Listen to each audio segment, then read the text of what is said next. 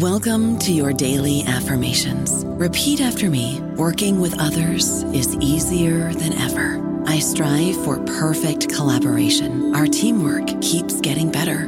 Yeah, affirmations are great, but Monday.com can really get you the teamwork you desire. Work together easily and share files, updates, data, and just about anything you want all in one platform. Affirm yes to start or tap the banner to go to Monday.com. Welcome to the New Books Network.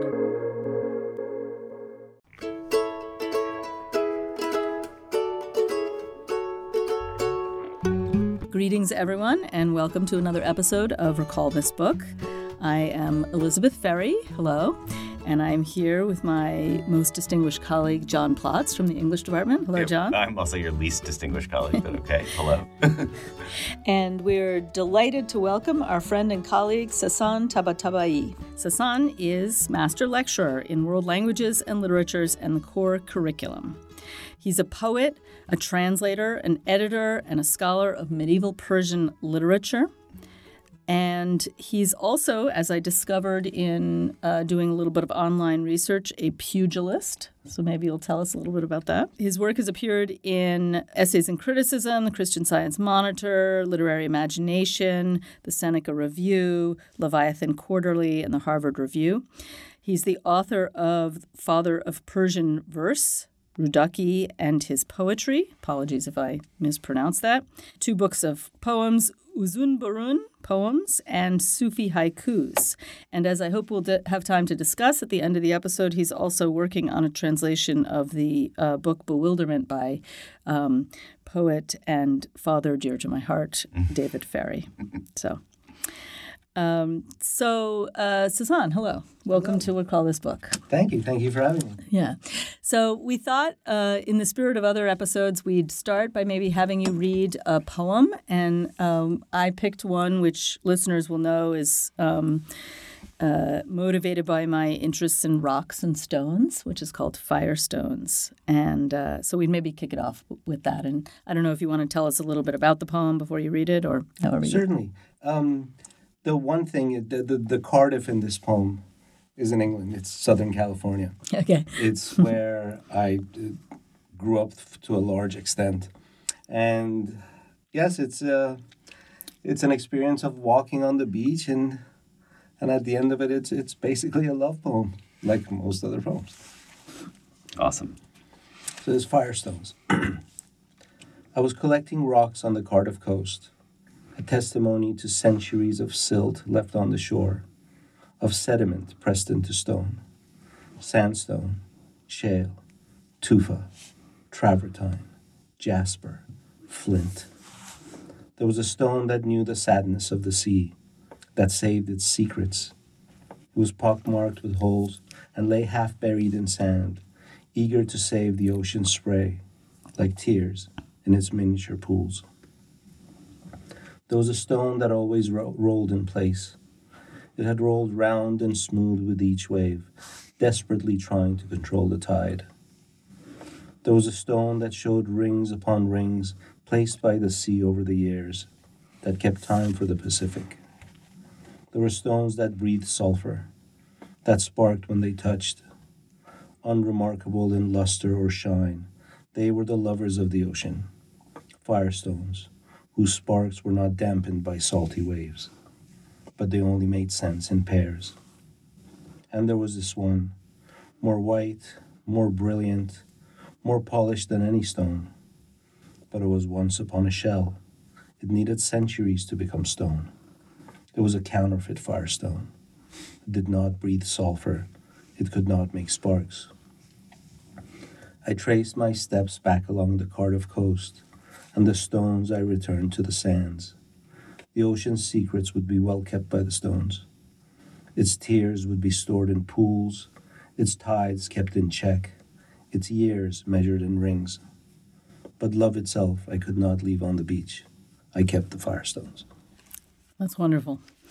And uh, uh, hopefully we can get a photograph of these firestones because you say that you still have them. So yeah. we'll put it on the. So something, uh, just a note about the, the stones themselves So there's um, this is something that I think we learned as Boy Scouts when I was a kid how to make fire with stones. And if you find the Flintstones and you hit them against each other, they make a, s- they make a spark if it's dark enough to see. Yeah. And they also smell like sulfur. And then uh, when you're looking for these stones, there, there's always you can always find um, something that looks like a really beautiful polished white stone, but then when you pick it up, you realize that's not even a stone. That's still a shell. Yeah. So that that's kind of Yes. the poems were. Yeah, I love the I love the stuff around time. Both both the one of the things that feels very compelling about stones is that they are so meaningless or kind of outside of our capacity to to yeah to to mean to to engage in meaning right so to say that they they only make sense in pairs because they are used by humans right to do a certain thing. So Well, um, if, if you think about it another way, they, they actually have a lot of meaning, right? Stones are basically they've been there forever, right. Right? They will be there forever. I think you know long after the, the human being has destroyed the planet and left. yeah. Um, so in a sense, and it's also uh, the, the sense of you know the the weight they carry right right? Yeah. Um, The the impenetrability of the stone. Mm-hmm, You know that th- for me there is something so solid and in a way comforting Mm-hmm. when it comes to stones. Yeah. Yeah, maybe yeah, that's probably a better way to say it is it's kind of like the difference between meaning that a hum at a human scale and then this kind of meaning that's way beyond human scale. Right. I mean keeping time is a form of meaning too, right? That's right. Um, yeah. Well, there is that tradition of the scholar's rock, you know, the Chinese tradition of picking out, um, that you pick out a rock that is just, uh, it's almost like a Rorschach blot. Like it's Mm. just immensely crenellated and filled with holes. And then scholars can sit and contemplate Right, it. And then right. you kind of, I think that's the kind of meaning you're talking about, where it's ascriptive. Well, it's sort of both. yeah. yeah. I mean, I think stones this is just my own riffing, but uh, stones are compelling because they do both at the same time. They both like look like a mountain, right? And some Yeah. of those those scholar stones, or they. The other line I really like in the poem that I wanted to ask you was this list of different words for stones tufa flint you know and the kind of almost rolling them around in your mouth right Yeah. um, but those are also stones that are kind of in a human scale, right? The stone doesn't have any sense of its own name, of course. Yes. Yeah. Those stones, um, I'll tell you, I was so, I, I got so carried away with, with finding stones on the beach. So I ended up, I remember that summer in, in San Diego, I ended up finding a, and I think it was a National Geographic book of different stones. Right. Like a And I- field guide. Like a field guide, Yeah, exactly. yeah. And I was looking at the stones I had, and I tried to match them up with the with the images, Mm-hmm. and Yeah. then the names just kind of that they, they developed by themselves, Mm-hmm. and then the the sounds of the names Yeah. Yeah. um, was really what what caught my attention. right. So did you keep lists of names? I think that's something Gerard Manley Hopkins used to do. He used to just like have variant names of things and in, Mm. like kind of journals full of names. Journals full of names. Yeah. Yes. Yeah. Yes. Um, Mm-hmm. Yeah. Especially with the stones. Yeah. Yeah. Yeah. Well, and it's almost like they're clicking against each other in this kind of stone like way. That's you can that's imagine right. them. Yeah, it's wonderful. Yeah. So, Um, um, great. So maybe uh, maybe I'll shift our conversation a little bit into thinking about your work more broadly. Um, one of the things that's very um, exciting about it, and I'd love to hear you talk more, is about the ways that you move between um, being a literary scholar, a translator, and a and a poet, and and in the in the books that you kindly um, um, sent to us, we could get to know your work better. Um, you move very seamlessly, kind of between these. Um, so, can you just sort of tell us a little bit about your practice and and how you got there, and what you think about these different ways of uh, working? Certainly, certainly. Um, I started translating um, with the poet Rudaki, who's a 10th century poet. He is the first, really the first major poet to write in New Persian, which dates back to around the 900s. Mm-hmm. and that was part of my PhD dissertation. So I was doing an interdisciplinary PhD. It was at a program back in Boston University, which unfortunately doesn't exist anymore, which I guess makes it a collector's item. it was called the University Professors Program, Oh yeah. and I was was Christopher Ricks' with program? Christopher Ricks, exactly. right. I was working with, um, I worked with Christopher, I still work with him a lot. Mm. Uh, worked with Rosanna Warren. Mm-hmm. Um, and so I was doing something on national identity, in particular, looking at uh, Central Asia. Mm-hmm. Um, the the old parts, uh, the old eastern parts of the uh, of the Persian Empire, as in particular when the vernacular starts to become used, which is you know it kind of fit in all to the in all the the different um, uh, national identity theories, and then talking with my advisor about this, uh, the anthropologist Charles Lindholm, Oh yeah. um, he suggested as we were talking during our uh, you know our, regular meetings, if there was a poet I could translate because he knew I liked to write poetry, that would fit into the theories. And it was a light bulb moment. I said, of course, Rudaki uh, fits perfectly. So that's how I started with the translating. So the theory being that the development of a vernacular goes along with or helps to make a sense of national identity. Exactly, exactly. Right. Right. Exactly.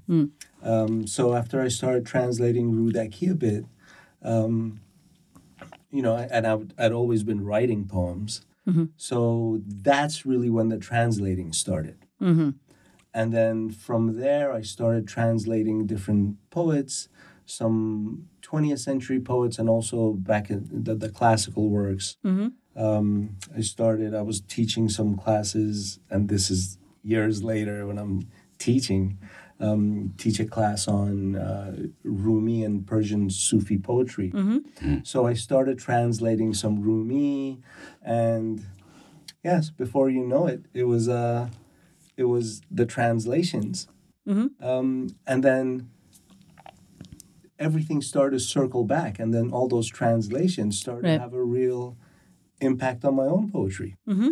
You know, and uh, which kind of led to the Sufi haiku. Right. Right. Yeah. I think that was a great. Uh, a great concept, the Sufi haiku, right? So, As far as you know, my approach to literature and translating and poetry, it is quite messy. Mm-hmm. And you know, I might be working on so many things at the same time, and you know, you just roll up your sleeves and kind of take things from here and there and, mm-hmm. and see how it goes. Is all your poetry written in English originally, or?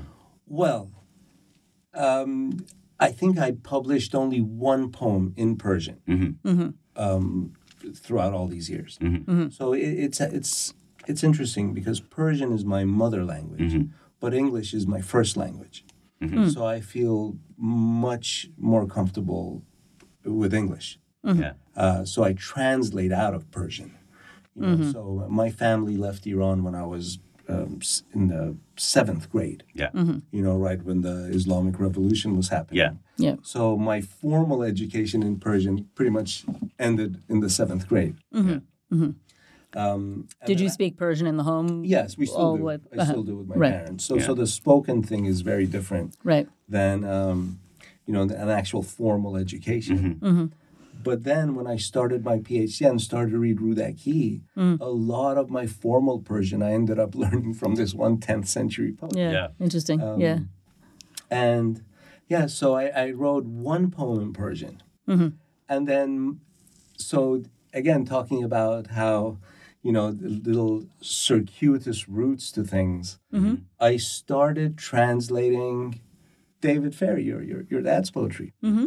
Um, and that has been eye opening hmm. because I always went in the other direction. I always went from Persian to English mm-hmm. Right. never from English to Persian. Mm-hmm. Mm-hmm. And it's been a wonderful experience. How does it feel very different and and how? Just the it, in a way, it feels very different, but in another way, it doesn't at all. Because you're still translating and you're translating poetry. So there's so much more than just conveying the words. of course. You know, it's um, it's the music of the poetry. It's, it's the rhythms. You know, it's it's each poem um, ha- has a particular breathing rhythm. Right. Right. If you can breathe the poem in a different language, then that kind of becomes a successful Right. poem. Right. I have another question around translating and and uh, kind of immersing in these literary traditions. So, along with that comes, I mean, along with any poetic tradition comes a lot of convention, right? Musical conventions, metric ones, different kinds of um, registers of vocabulary. Do you? How do you see that influencing your own writing? And and can you give any ex- examples or or instances where you? Certainly. Um, there's a few poetic forms in Persian um, that you know you read them all the time. It's it's it's you hear them all the time.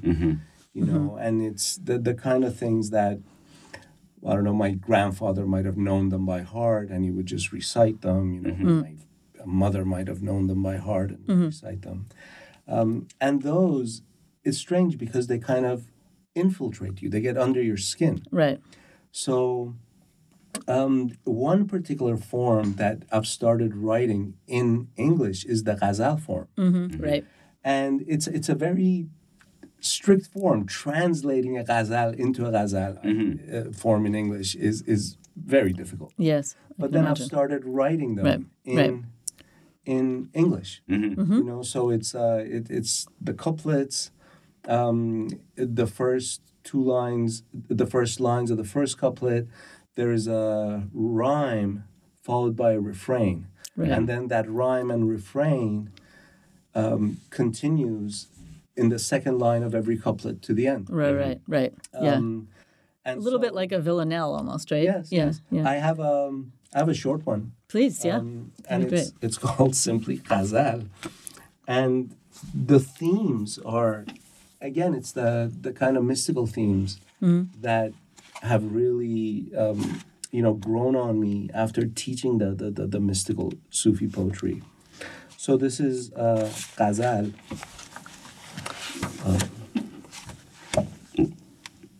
As a boy, I waited for the smile to appear in you, listened for echoes of the sigh I could hear in you. You are the mirror where I have sought the beloved, her hyacinth curls, a nod, a wink, a tear in you. In the marketplace, you can learn your future for a price. They are merchants of fate. I see the seer in you. What had been buried under the scripture's weight, its truth, without words or incense, becomes clear in you. Hmm. They who bind you on the altar of sacrifice hide behind masks. Don't let them smell the fear in you. As I approach the house lit by dawn's blue light, step by step, I lose myself. I disappear in you. I love internal rhymes like that. Yeah. that are- there's something very satisfying about them. It's and uh, the the the thought about the ghazal in Persian, the convention is that um, they, they've usually been compared to a, a necklace of pearls. So each couplet is a is Uh-huh. a pearl, Mm-hmm. and but if that necklace breaks, and the pearls fall on the ground, you can put them back in any order, mm-hmm. and the mm-hmm. poem should still make sense. Huh. Ah. Wow. Oh, neat. I Is like it that. an old form in English as well, or is it only recently that people have started to write ghazals in English? Um, as far as I know, it's it's a more recent thing. Yeah. Yeah. Yeah. Um, yeah. My son had to write one, and I'm just fascinated by those forms that get shared across languages. You Yes. know, Yeah. it's amazing. Yeah, you know. yeah. Well, that actually one of I was thinking about the haiku um, because the Yeah. haiku is, you know, I've had conversations with other poets around, you know, for instance, the iambic pentameter is is ex- especially good for English, right? The way English is structured works really well, and it and it kind of allows it to have that sort of tension between um, that that kind of delightful tension between the something that is metrically constrained and something that is imaginative and kind of feels like a free um, expression. I mean, because because iambic is a speech rhythm in English. yeah, yeah, That's the argument, anyways. Yeah. Um, I mean, you guys are both more more literary scholars than me, but I don't know anyone who talks in dactyls. That's for sure. right, exactly.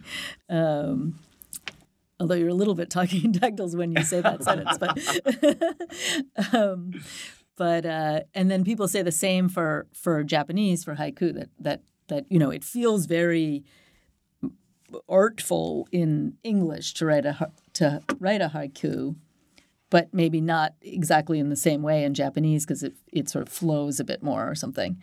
Um, what did what made you choose the haiku as the form, and and why for this particular? What's the conversation between a Sufi tradition and and haiku? Um, I don't know about you, but I'm very busy and I don't have a lot of time to cook. That's why I subscribe to Factor. Eating better is easy with Factor's delicious, ready to eat meals. Every fresh, never frozen meal is chef crafted, dietitian approved, and ready to go in just two minutes. You'll have over 35 different options to choose from every week, including Calorie Smart, Protein Plus, and Keto. These are two minute meals. Factor meals are ready to eat and heat, so there's no prepping, cooking, or cleanup needed. They're flexible for your schedule. Get as much or as little as you need by choosing your meals every week. Factor is the perfect solution if you're looking for fast, premium options with no cooking required. Sign up and save. We've done the math, and this is important. Factor is less expensive than takeout, and every meal is dietitian approved to be nutritious and delicious. Head to factormeals.com slash NBN50 and use code NBN50 to get 50% off. That's code NBN50 at factormeals.com slash NBN50 to get 50% off. with the Sufi poetry, um, one of the places where it originates is the Rubai form. Um, you know, made famous by uh, Omar Khayyam's Yes, Rubaiyat. sure. Rubaiyat is just the plural of Rubai. Right. Um, it's a quatrain. And that very terse meditation, uh, usually on themes of love and mysticism, and they, they, they just really go hand in hand. I was very attracted to that.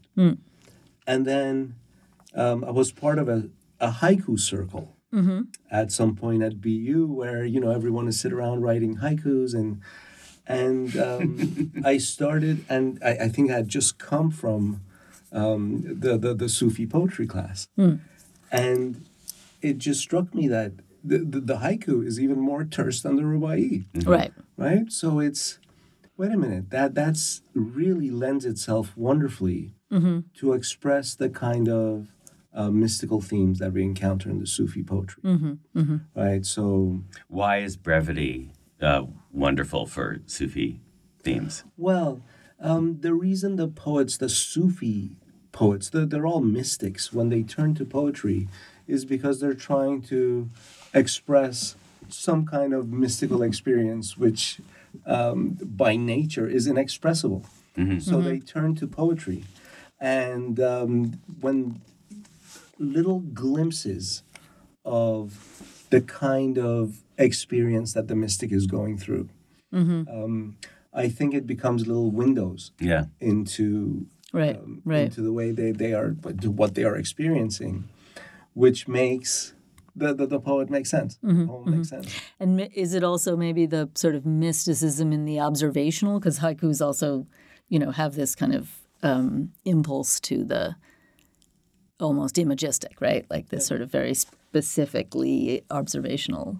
And also, it's something that you know you can you can not only just recite and just splits, you know, within a few seconds, but it's the kind of thing that if it's very easy to memorize. Right. And but once you memorize it and you repeat it, then that really again ties into the the, the mystical experience, right? So there's that Mm. Yeah. sense of repetition on particular words Mm. um, that sometimes create the you know the, that trigger the mystical experience.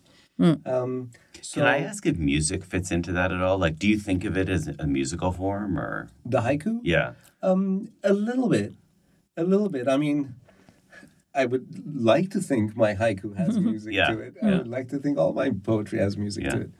But music is huge with the with the with the mystics, Yeah. right? Again, talking about the inexpressibility Mm-hmm, of the mystical experience. Right.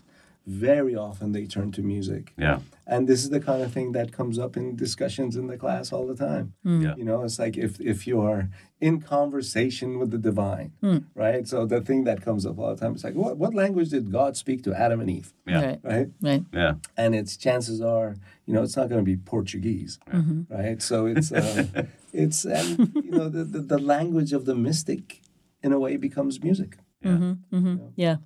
I like the image of the window too because they are sort of slightly square too, mm-hmm. right? So it does mm-hmm. kind of mm-hmm. there's a sort of visual feeling about a haiku as well. Yeah. Yeah. and um, it's you know the the it's interesting to be able to express something in within the context of the rigidity of the form Right. Yeah. you know so it's just so regularized Yeah. and it's, it's Yeah. you know it's So I have a. It's, this is like a. If it's going to come out as a muddled question, but you see if it makes sense to you. There, there's a tradition in English, like when you were talking about your Firestone poem, and the the way it becomes a love poem because you think about the two, you know, the two stones representing, you know, two souls and love. That makes me think of an English language tradition in which poetry is so much about the lyrical I, you know, like subjectivity. But when you're describing the haiku, even with the window, there's that sense of, um, you know, there's an impersonal quality to the mystical vision.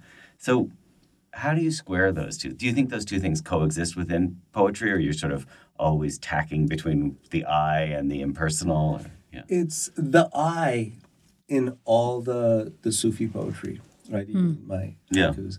It, it's a very interesting thing because it's all about the you Mm-hmm. and not about the I. Hmm. Right. So, and the you can be understood in different ways. You know, the you represents the beloved. The you can be the divine. It can be, uh, you know, mm. a mm-hmm. person you love. Mm-hmm. Mm-hmm. But the ultimate goal is that union of the I with the you. Right. And it is that union in which the I completely disappears. Mm-hmm. So it's in a way, it's it's looking at two different sides of the coin. Mm-hmm. right? Um, the whole point is for that you for the for the I to disappear. Mm-hmm. Right? There's a little Rumi anecdote where the lover goes and knocks at the door of the beloved. And she answers the door and she says, "Who is it?" And he says, It's me. And she says, No, no, no, you don't understand. Go away. So he goes away, and then the, the poem tells us that he cooks in the flames of separation. Mm. Mm. Right? So he had come to the door with a raw heart, mm. but his cooks his heart cooks in the flames of separation. And he wanders for years and he goes back to the door of the beloved and he knocks again. And she says, Who is it? And he says, It's you. And she says, All right, now you understand. Wow. wow. the ultimate knock knock joke. It's the ultimate knockout. Well, finally, I'd love to um, to hear you talk a little bit about a project that I know about through my father um, of of translating his work, and you you mentioned um, you mentioned that as your kind of first experience of translating into Persian, right? And you know all these ideas around both the relationship between a, a rigid or constrained form and expression and the music of lines and also the sometimes with my father's poetry i talk about poetic salvage right? Because there's always like a bunch of different lines from different things that are almost um, almost like a conglomerate rock right? Where it's kind of s- sort of embedded within it. Um, so New England pudding stone. New England pudding stone, exactly. Um, so I, um, yeah, we we thought I'd love to hear about that project, and then and then if we could perhaps end our conversation with um, hearing uh, your reading in Persian of a poem that have we've discussed on this uh, podcast before, uh, along with the poet uh, Roger Reeves, uh, "Resemblance." That's right. That's right. With David Ferry, um, I've known him for a number of years. He's um, in the core curriculum at BU. We taught his um, translation of Gilgamesh. Right. So, and he was always part of the reading. So after a while, we became um, we became close. You know, I'd. I dare say we became friends. Um, Yes. and there was a time Certainly we would true. meet at um, Matt Murphy's Yep. for lunch on a regular basis. And we would talk about things. And uh, on one of the lunches, I, I, I tried translating one of David's poems from Bewilderment, a short one. Um, I think it was Soul. That's Oh, yeah. I started with. Lovely poem. And uh, shortly after that is when the pandemic happened. And then after the pandemic happened, obviously we weren't meeting for lunch anymore. Um, and Matt Matt Murphy's went out of business. And Matt. Murphy's went out of business. yeah. So I started translating the poems and calling David. So mm-hmm. it was, in a way, it started as a way for us to have conversations on the phone, mm-hmm. mm. you know, without just rehashing small talk over and over again. Right. Um, so I would translate one in Persian and I would call him, and he would read the English, and then I would read my Persian. Mm. Mm-hmm. And uh, David doesn't understand Persian, but he has such an incredible ear Right. that he would ask me all kinds of questions, you know, and tell me, "Oh, this works particularly well," and, and really just going on the rhythms Yeah, that's of great. things themselves.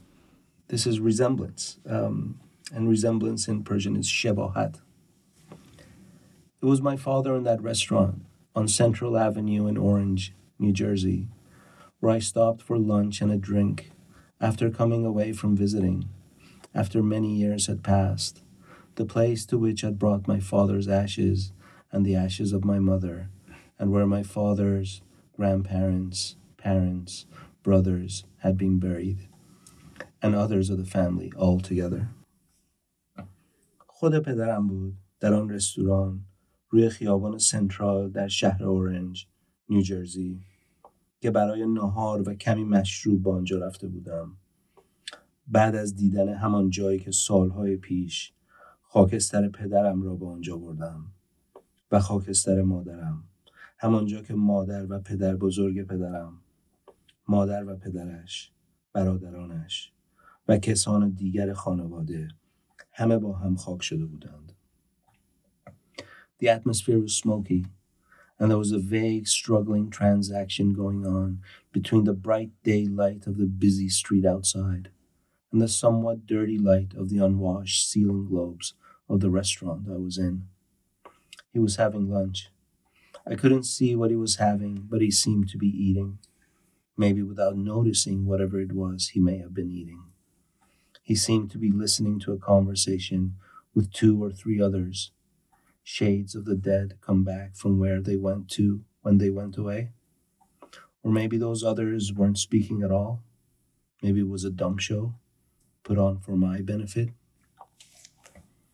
هوای اتاق دودی بود و کشاکش مبهمی در داد و ستد بین نور درخشان روز در خیابان شلوغ بیرون و نور همچون چرکین حباب های نشسته سقف رستورانی که در آن بودم روی می‌داد. داشت نهار می‌خورد. نمی توانستم ببینم چه می‌خورد اما به نظر می آمد که می‌خورد. شاید بدون اینکه متوجه باشد که چه داشت می‌خورد. به نظر می آمد که به گفتگوی دو یا سه نفر دیگر گوش می کرد. آیا سایه های مردگانی بودند که از جایی که رفتند وقتی که رفتند برگشته بودند یا شاید آن دیگران اصلا صحبت نمی کردند شاید یک پانتومین بود که برای من اجرا می کردند It was the eerie persistence of his not seeming to recognize that I was there, watching him from my table across the room. It was also the sense of his being included in the conversation around him, and yet not, though this in life had been familiar to me. No great change from what had been there before, even in my sense that I, across the room, was excluded, which went along with my sense of him when he was alive. That often he didn't feel included in the scenes and talk around him, and his isolation itself excluded others. به نظر می آمد که با یک پافشاری وهمآوری ظاهرا متوجه حضور من نیست. من که از سر میز در آن طرف اتاق او را نگاه می کردم و همچنین احساسی که او جزو گفتگوی اطرافیانش بود و در این حال نبود. گرچه در زندگی این برای من آشنایی داشت و فرق زیادی با آنچه قبلا آنجا بود نداشت. حتی در احساسی که من در آن طرف اتاق جدا مانده بودم چیزی که با احساسات من راجع به او وقتی که زنده بود مطابقت می‌کرد.